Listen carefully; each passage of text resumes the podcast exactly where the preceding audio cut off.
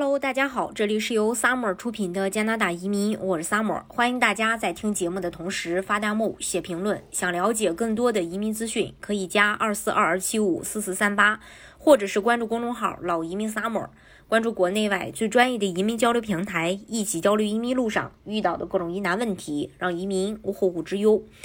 从这场大流行开始啊，加拿大人就面临着百年一遇的挑战。在困难时期呢，加拿大人做出了民主的选择。现在正是加拿大经济复苏的关键时刻。同时呢，我们已经有了明确的方向，我们需要建设一个更健康、更有弹性的未来。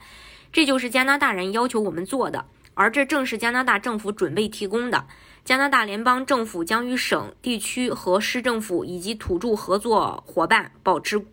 呃，牢固的伙伴关系。加拿大总理特鲁多透露了他提交给加拿大移民部长的新任授权书。在加拿大，总理发布授权书，概述他希望移民部长在联邦政府执政期间需要处理的优先事项。授权书是指导加拿大移民系统的最重要政策文件。新移民部长肖恩·费雷泽以及移民难民和公民加拿大将于。实施特鲁多概述，呃，就是说概述了他们的一个日程任务。加拿大联邦政府在管理国家移民系统方面发挥着主导作用，这不仅会影响联邦移民政策，还会影响省级移民政策。那么具体的新移民优先事项呢，包括哪些？首先就是申请这个处理。特鲁多呼吁移民部长来缩短处理时时呃缩短这个申请移民的处理时间，包括呃解决受疫情影响的这个延误申请。呃，因为现在不已经积压了很多案子嘛，然后总理也是希望能快点审批完。再就是关于这个快速通道方面，希望通过快速通道为国际学生和临时外国技术人才创造更多的永久居留途径。还有家庭方面。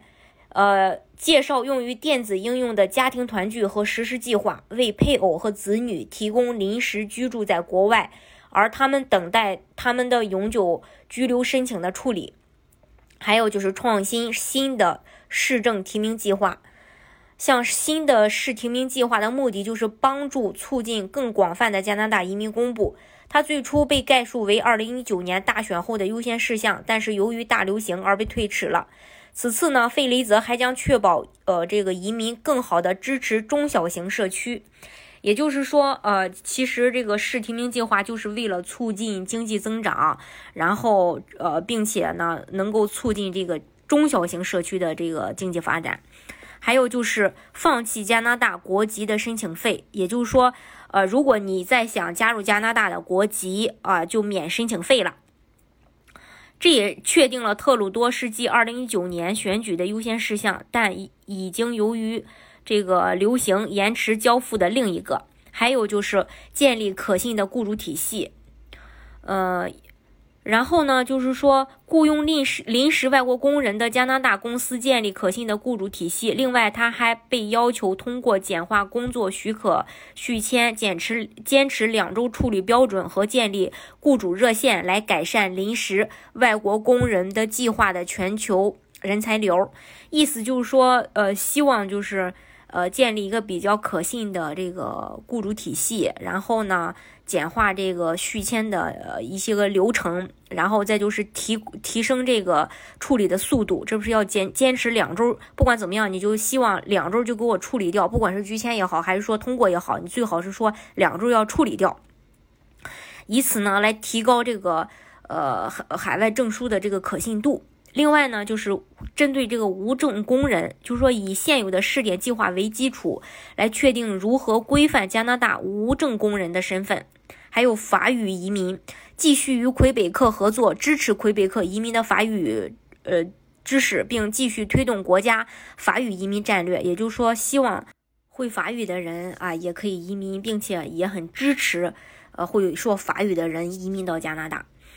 还有就是关于阿富汗难民，实现加拿大重新安置四万名阿富汗难民的目标。其实自二零一五年以来，自由党执政，特鲁多呃的自由党在九月份连续三次获得大选胜利。自二零一五年上台以来，他们一直奉行积极提高移民水平政策。这需要将移民从每年三十万增加到每年超过四十万的目标。